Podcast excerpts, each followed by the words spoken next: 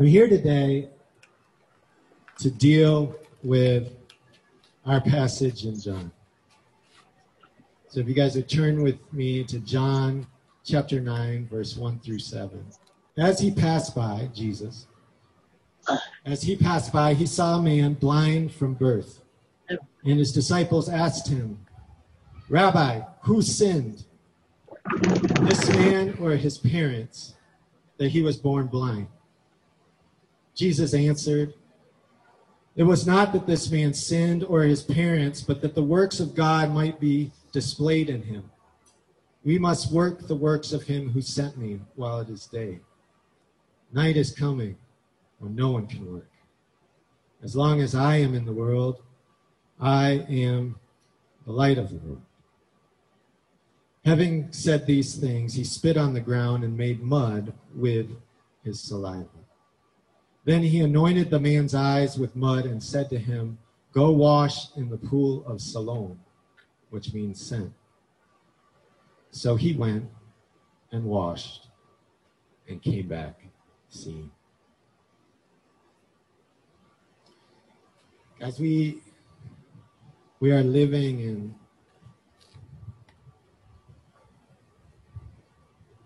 in really crazy times.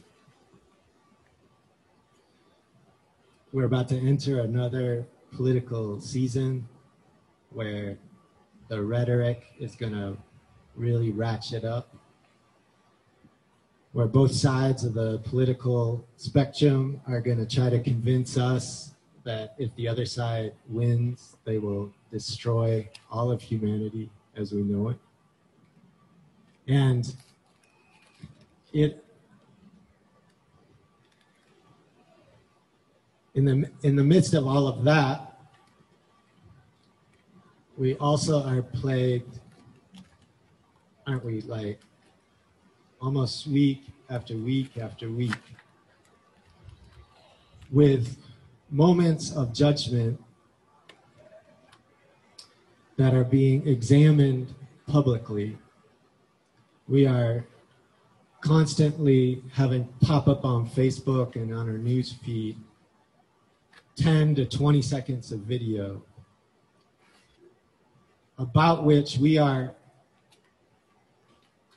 um, told that we are supposed to have an opinion right then, right there, right now about what is right and wrong in that situation. And a couple weeks ago, we, we really drilled down into this idea that really maybe the chief problem of man is that man who is fully human has a tendency to think that he can be fully God. That, that all of us sort of have this innate, foolish thinking that the way we perceive things is correct. I, I didn't need to learn that. I don't know about you, but I, I just automatically walked around my whole life thinking that the way I saw things was the way they were. And if I don't check myself, I still do the same thing. You know, it's interesting. Moon and I get really excited about this thing called the Enneagram. And what it does is it looks at all these different types of people um, and it divides people by their core motivation.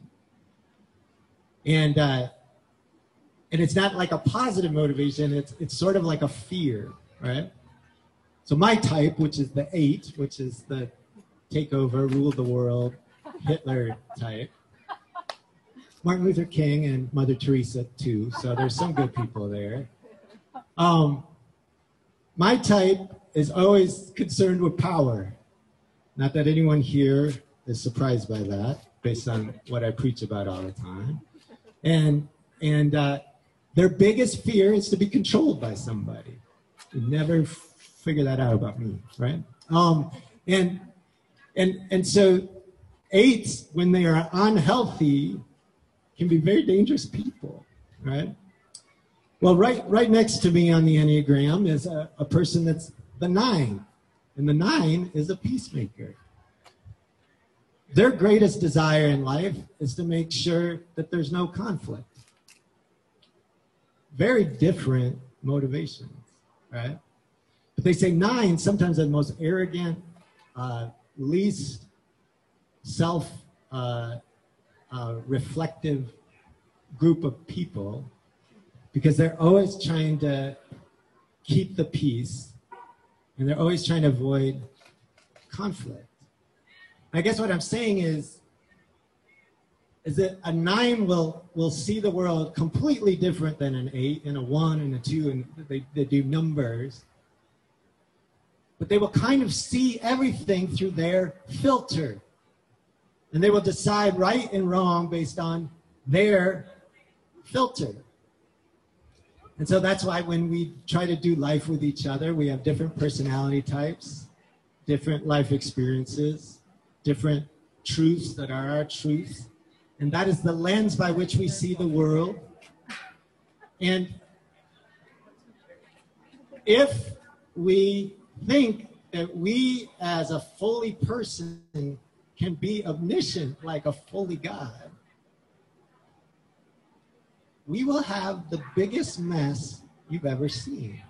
Whether that's in the church or out of the church, it doesn't matter. The, the principle is sort of the same. And so it is to people like you and me, people that have a tendency to think that our way of seeing things is the right way. You know, even if you're a nine and you you just want people to get along, and so you go along with what the eights and the ones and the people that want to take over are doing. In your mind, you're still judging them, and a lot of times thinking that they're not cool, right? Right? So you're going along, but you don't necessarily agree with it, or you don't necessarily see the world that they see it. You know? So, what are we supposed to do about this? If all of us are coming from our perspective, how do we make decisions about what happened with Jacob Blake? and what we're supposed to do about it. And I'm sorry, would you want that decision in your hands right now? You have 30 seconds to decide is this guy going to keep me from going home to my family tonight? Or am I going to keep him going home from my family, his family tonight?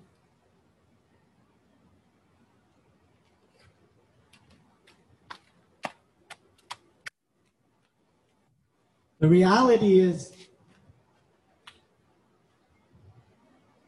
none of us see things absolute with absolute clarity. How, how many times have you been in a situation and you just reacted?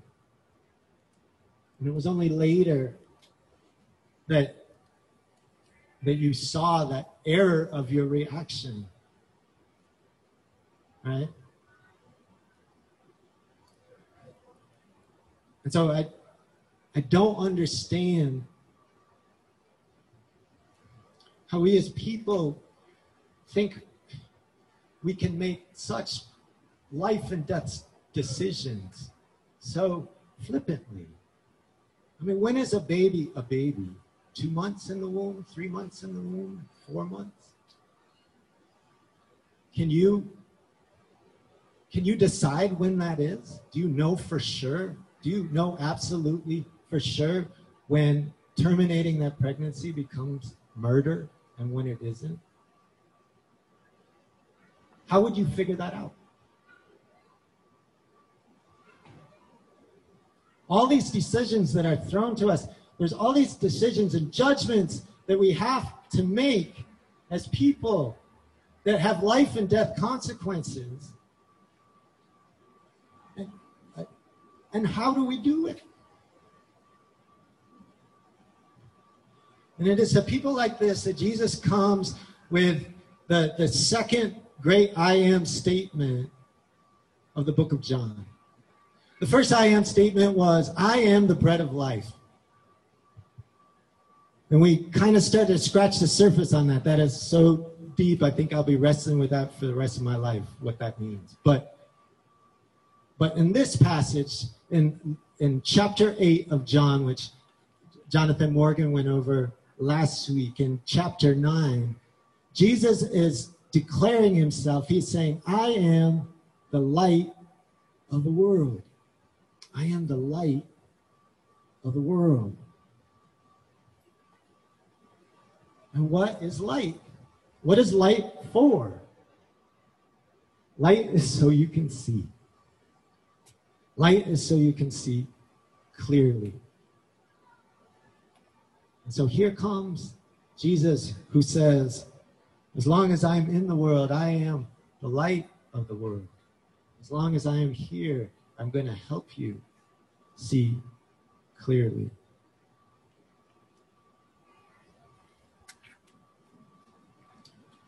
So let's look at this passage and go a little deeper. As he passed by, he saw a man blind from birth. So this kid had never seen anything, ever, his whole life. They noticed right away when he was a baby that he didn't respond to any visual stimulus. And Jesus said, and his disciples asked him, Rabbi, who sinned, this man or his parents, that he was born blind? So this was a common question in their culture.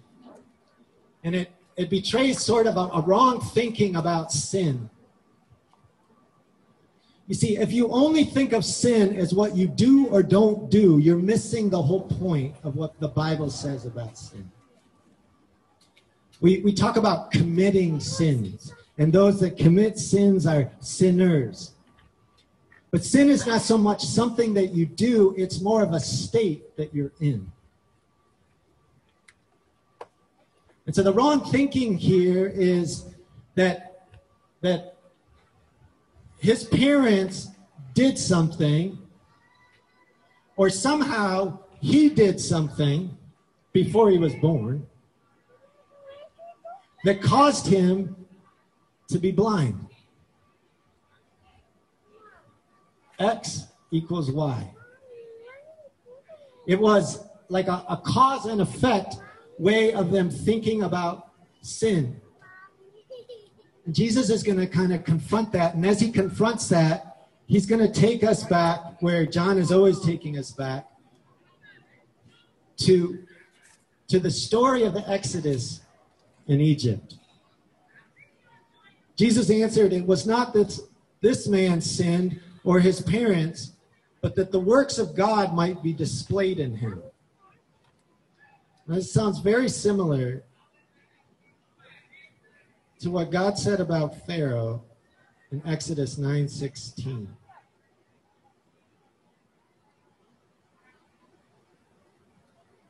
In Exodus 9:16, this is uh, I'll start at 15 or 14. For this time I will send all my plagues on you yourself and on your servants. This is this is Moses telling uh, Pharaoh uh, what God has told him to tell him. For this time I will send all my plagues on you yourself and on your servants and your people, so that you may know that there is none like me in all the earth. For by now I could have put out my hand and struck you and your people with pestilence, and you would have been cut off from the earth. This is God telling Pharaoh, I could snap my fingers and you would be gone, just like that. But for this purpose I have raised you up to show you my power, so that my name may be proclaimed in all the earth. You are still exalting yourself against my people, and you will not let them go. So, what God is saying here is He is allowing Pharaoh to remain hardened so that he can prove to the nations that the false gods of Egypt are false gods. So that the name of God can be exalted and lifted up over the idols of all the nations. The, the beginning plagues deal with the gods of Egypt. Right? So he attacks the Nile, that's the center of, of their economy. then he creates frogs, and frogs were there, was there was a frog goddess who was the, the one that that actually uh, after the after the main god created people on a on a on a sculpture wheel, she breathed the life into them. That's how they were born. Right? And so when, when God brought frogs out of Egypt, he was saying, Your gods are not in control. I'm in control. And one plague after another, after another, after another, is meant to prove to these people that the things that you put your trust in, the way that you have, the, the mechanism you have developed to understand reality, that has put you and your Pharaoh at the center of the universe.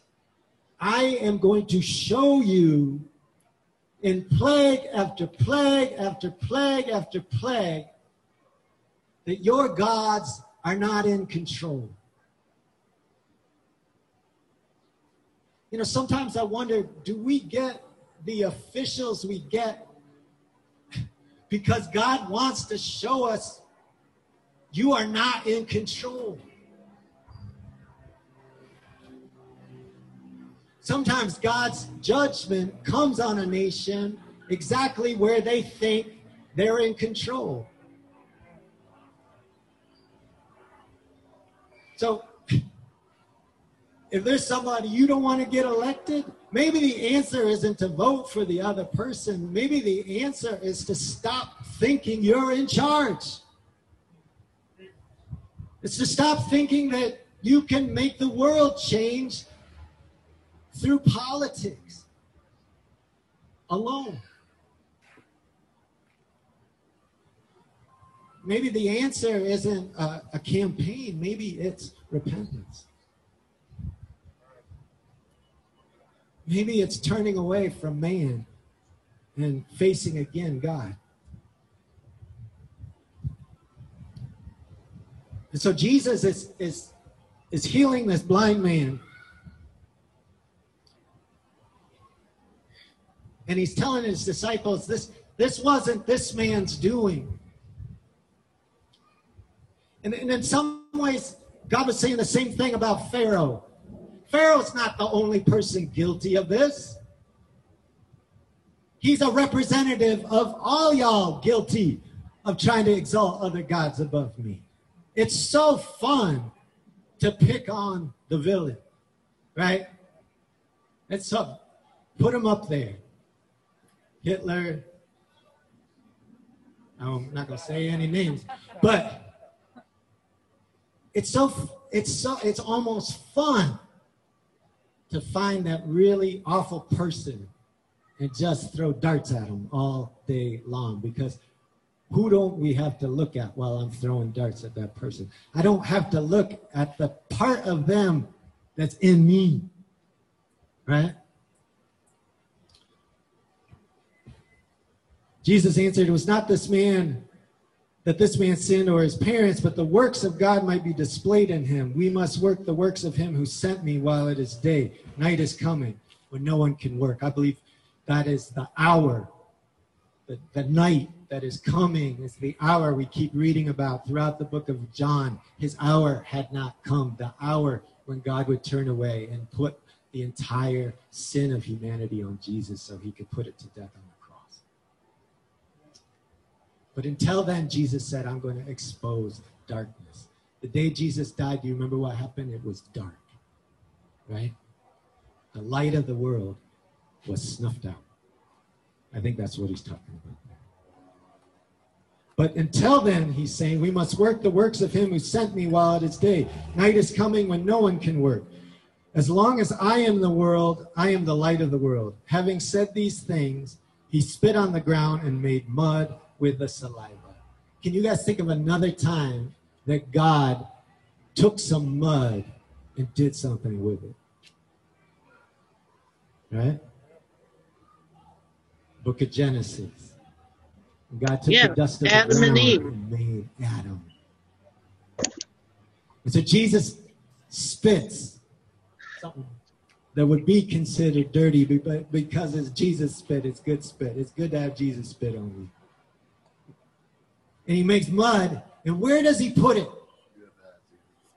He puts it on the eyes of the blind man.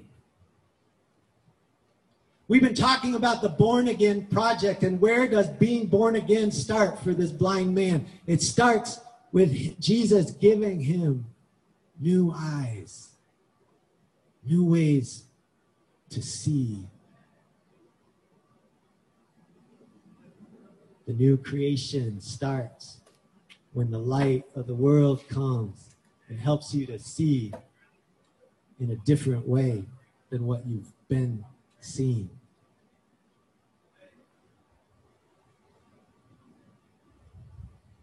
Having said these things, okay. Then he anointed the man's eyes with the mud and said to him, Go wash in the pool of Siloam, which means sent.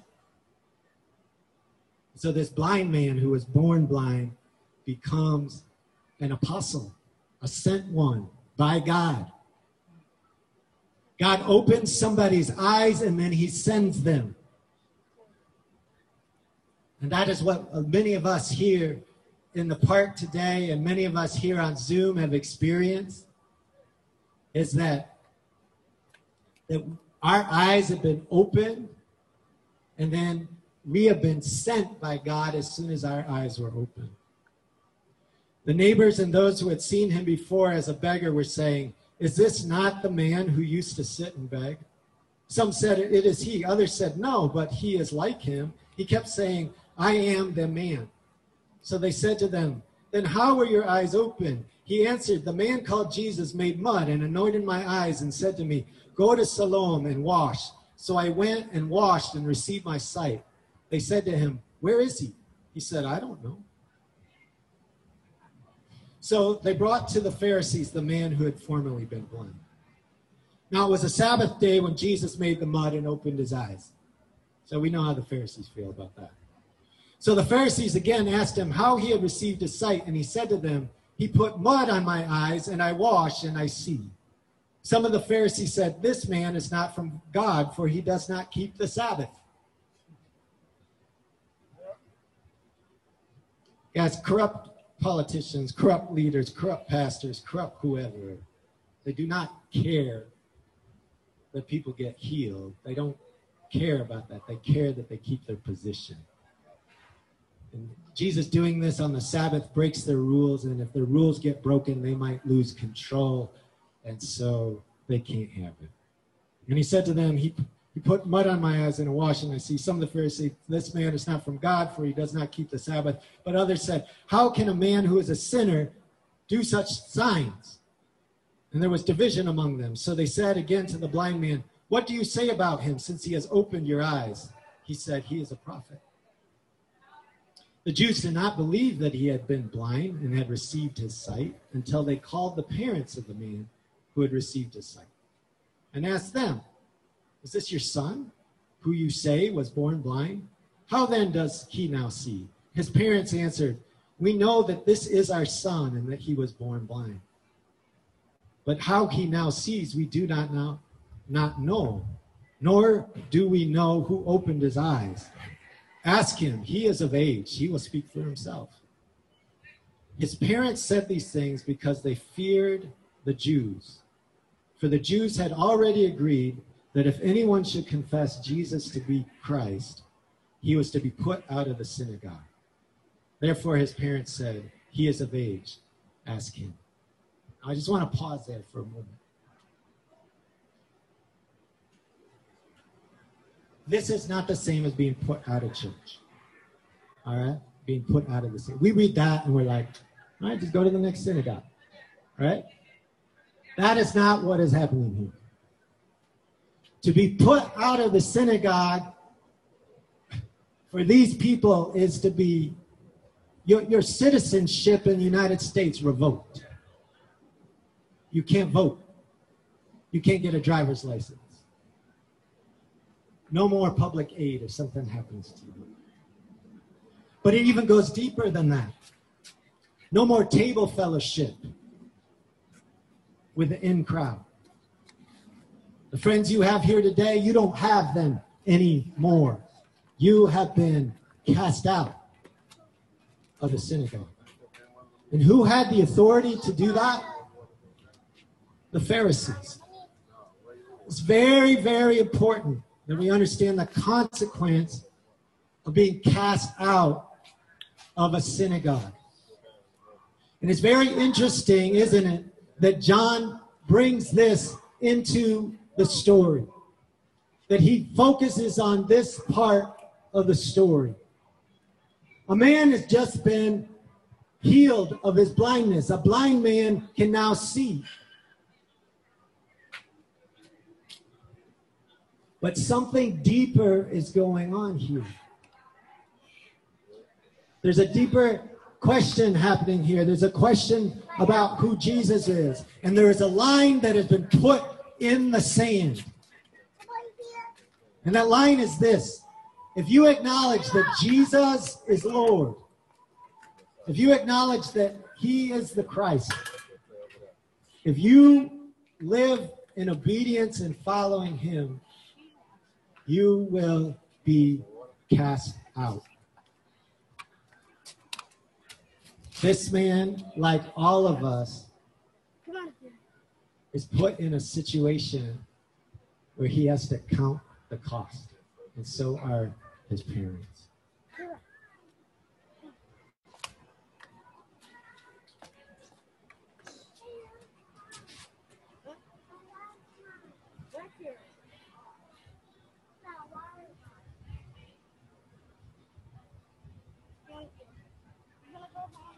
They brought, um, the Jews did not believe that he had been blind and had received his sight until they called his parents.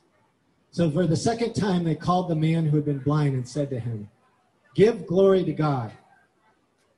We know that this man, talking about Jesus, is a sinner. He answered, Whether he is a sinner, I do not know. One thing I do know, that though I was blind, now I see. They said to him, What did he do to you? How did he open your eyes? He answered them, I've told you already, and you have not listened. Why do you want to hear it again? Do you also want to become his disciples? And they reviled him, saying, You are his disciples, but we are disciples of Moses. We know that God has spoken to Moses, but as for this man, we do not know where he comes from. The man answered, Why, this is an amazing thing. You do not know where he comes from? And yet he opened my eyes? We know that God does not listen to sinners, but if anyone is a worshiper of God and does his will, God listens to him. Never since the world began has it been heard that anyone opened the eyes of a man born blind. If this man were not from God, he could do nothing. They answered him, you were born in utter sin, and you would teach us? And they cast him out.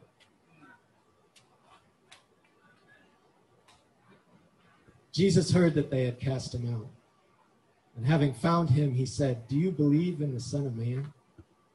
He answered, And who is he, sir, that I may believe in him? Jesus said to him, You have seen him and it is he who is speaking to you. He said, Lord, I believe. And he worshiped him. Jesus said, For judgment I came into this world, that those who do not see may see, and those who see may become blind. Some of the Pharisees near him heard these things and said to him, Are we also blind? Jesus said to them, If you were blind, you would have no guilt. But now that you say we see, your guilt remains.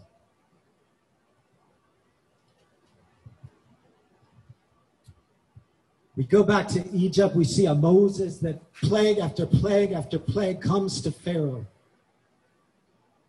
It proves to him again and again and again that Pharaoh is not God. The Pharaoh's heart was hardened, but, but there's one plague. When, when God brings the locust and wipes out the entire food supply, Pharaoh says, I have sinned. Get out of here. But keep the women and the children back. And Moses said, We're not going to keep the women and the children back. And he says, He says, Well, then I'm not going to let you go. And then God brings darkness, blindness to Egypt, and light to the Israelites, clearly demonstrating that the sun god that they worship they, they probably when the sun went down, the, the sun god went down yesterday, he never came back. Everything they've stood on, everything they believe in, all of their foundation is being rocked. Completely being rocked. And Pharaoh still chooses not to repent. But not just Pharaoh. What about Joe Blow, Egyptian? Right? Not the leader, not the bad guy, but the, the bad guy's supporter. You know, the one who's the nice neighbor who sends their kids to college, who works hard, right? Has a 401k, is being responsible, lets you borrow sugar when you need it. Found your cat and brought it back to you. Not the, not the people enslaving you, but just the Egyptian next door. What the Bible says is in the plague of the, of the hail, Moses said to all the people, Hail is coming, get your livestock and your servants in, in a place of protection. And the Bible says that some of them listened to him. So that by the time that we got to the 10th plague, the Egyptians should have seen also that our God is not the God. And the Pharisees are the new Pharaoh. I call them Pharaoh seeds. Right? Because they are oppressing the people and God is in front of them. You, you go back to John 8 and Jesus changes the conversation. He keeps saying, I am sent from God. I am sent from God. I am sent from God. That is Moses language. Moses sent to Pharaoh language. But he takes it even another step further. It was I am who sent Moses. Jesus says before Abraham was, I am. Guys, the living God incarnate was right in front of the Pharisees. And they denied it. Just like Pharaoh. And here's where I, I believe John wants to make us uncomfortable. Because if you are reading John as a person who lived in that culture, in John 8, when Jesus is preaching against the Pharisees, when he's saying, I am the light of the world, you should know me, you should know me. John puts this little phrase in. He says, And Jesus taught this while he was standing next to the treasury in the temple. And the treasury in the temple was the bank of Jerusalem. It was the FDIC. And the conscripted Israelites were the source of Egypt's power. Do you understand why economy matters to God and why it especially matters to the devil? Because how you make a living, you have to deal with it every day. How you get to eat is something that you live with every day. That's why God cares about sex too, because whether you want to admit it or not, from the time you hit puberty, your sex drive is something that you are dealing with all the time. And God cares about those things because they get right into who we are and where we live. We have a tendency to preach Christianity as it's something that's good for you after you die. And that's totally backwards. God deals with here and now. If all Jesus cared about was getting you into heaven, man, you'd say the sinner's prayer and poof, you'd be there. Doesn't that make sense? The reason the devil cares about economy is because once he can build a trap around how you make a living, he's really got you trapped. And every oppressive system will build its economy on the oppressions of others. And the devil loves it because he wants to destroy the image of God. And so Egypt's empire was demonically influenced to be an empire built on the conscripted services of the Israelites. And when God comes and says, Give up your empire, let my people go, repent, they can't give it up, they can't hear, they can't see. McNamara could not see during the Vietnam War everything he could see 20 years later. Why? He had the power during the war, and he didn't have the power after it.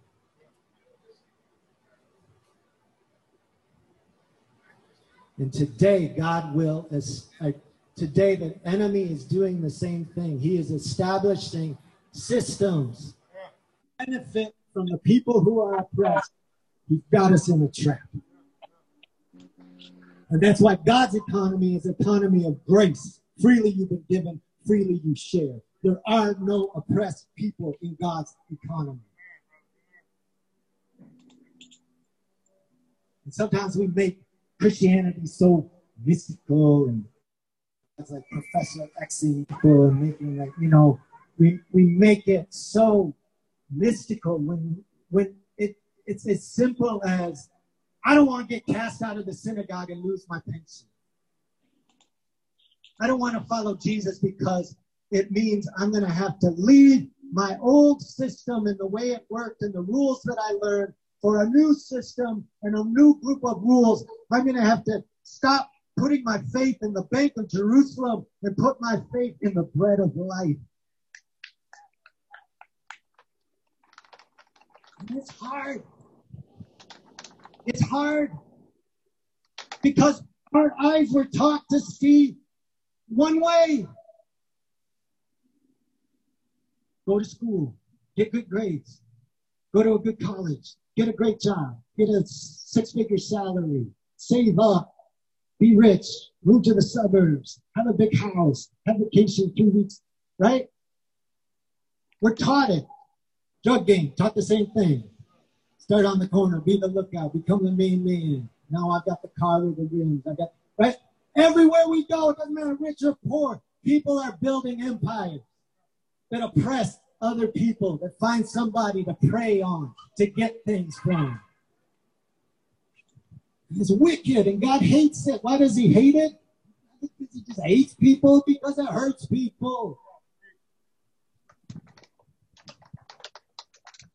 And so Jesus comes to this blind man, and guys, you've got to check this out. This blind man doesn't have any clue about Jesus.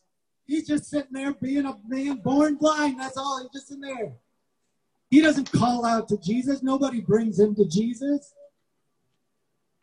He's people ask a question about him. They want to make him a pawn. They want to make him a political point. Jesus will he will have none of that. And Jesus sees you as a person, period. You are not an argument for God. He loves you. He loved this blind man. He said, he said, I'm going to glorify myself through this guy. This guy was born blind. What did Jesus do? Jesus came and opened his eyes. This guy never had access to take care of himself. He could never see. Just think about what he didn't have because he was blind. And all of a sudden, he can have it all. Right?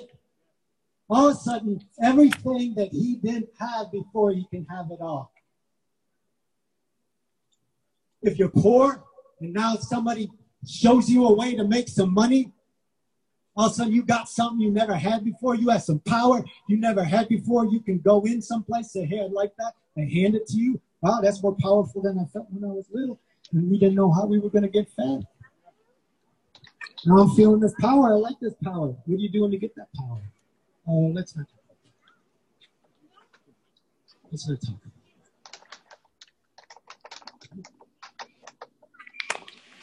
But what happens to this blind man? This is important. What happens to this blind man? After God heals him, he is immediately presented with a question Are you going to stay with the one who healed you? Are you and be cast out? Or are you going to throw Jesus under the bus and take your eyes and go be a part of the system that everybody else is?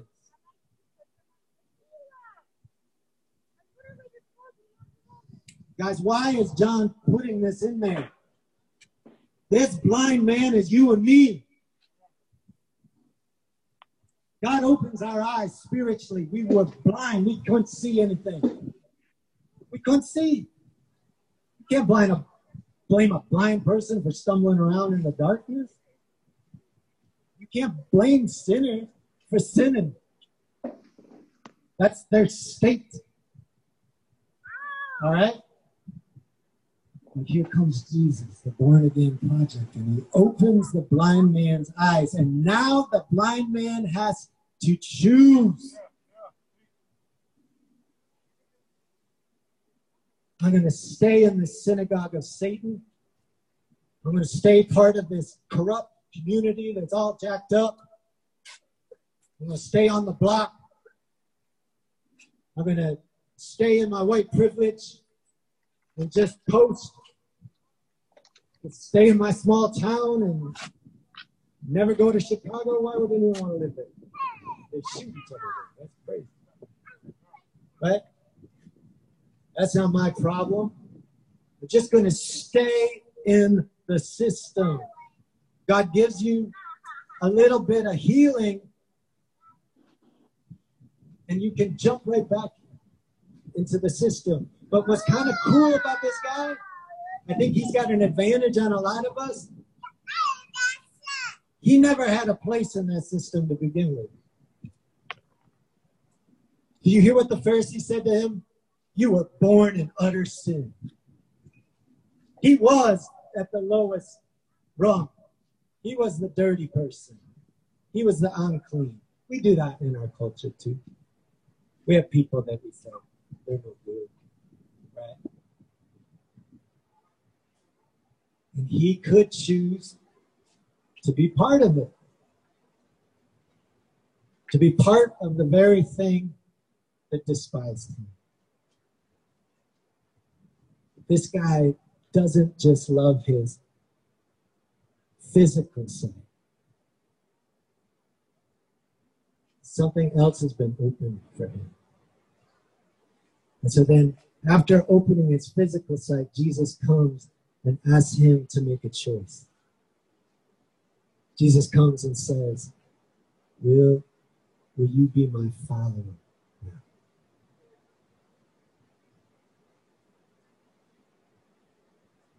And this guy knows if he follows Jesus, it's not just, you know, so when I die one day, I can go to heaven.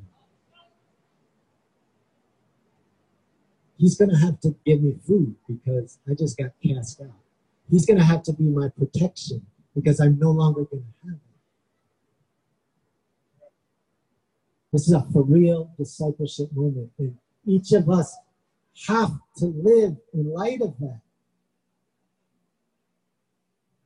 We as a church have got to be more of a boot camp church than a Burger King church. We're here to make disciples. We're here to help people count the cost, to take up their cross and follow Jesus. So here's my question for us today What can't God tell you right now? What is it you just can't hear? What is it that you just cannot see? Because to see it would mean something you are going to be cast out of. See, Pharaoh had the chance to see, but he couldn't let go of his slaves and his power. What is that for you? What is it you can't hear God say? If God said, I want you to pray four hours a day from now on, what would you what, would you be able to hear that? And if not, why not? If God said, quit your job today, would you be able to hear that? If not, why not? If God said, forgive somebody that you're angry at, can you hear that today? If not, why not?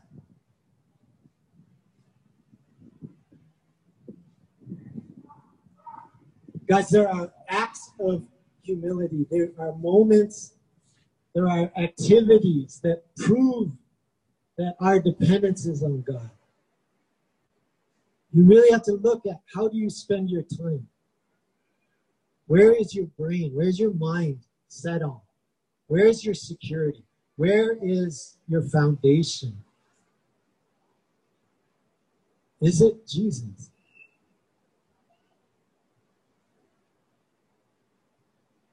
If you were going to be cast out, would you still put your trust in Him and know that He's going to take care of you?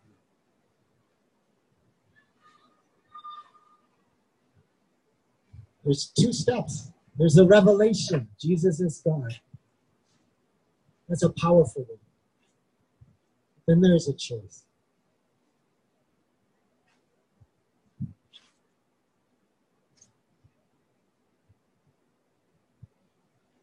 He said, Jesus said to him, You have seen him. Jesus heard that they had cast him out. And having found him, he said, Do you believe in the Son of Man? He answered, And who is he, sir, that I may believe in him? Jesus said to him, You have seen him, and it is he who is speaking to you. He said, Lord, I believe, and he worshiped him. Jesus said, For judgment I came into this world, that those who do not see may see, and those who see may become blind. Some of the Pharisees near him heard these things and said to him, Are we also blind? Jesus said to them, If you were blind, you would have no guilt. But now that you say, We see, your guilt remains. Are you living a life like one who thinks they see and thinks they understand? Or are you living your life like one who knows what you can't see? And you are desperate for a God who can be your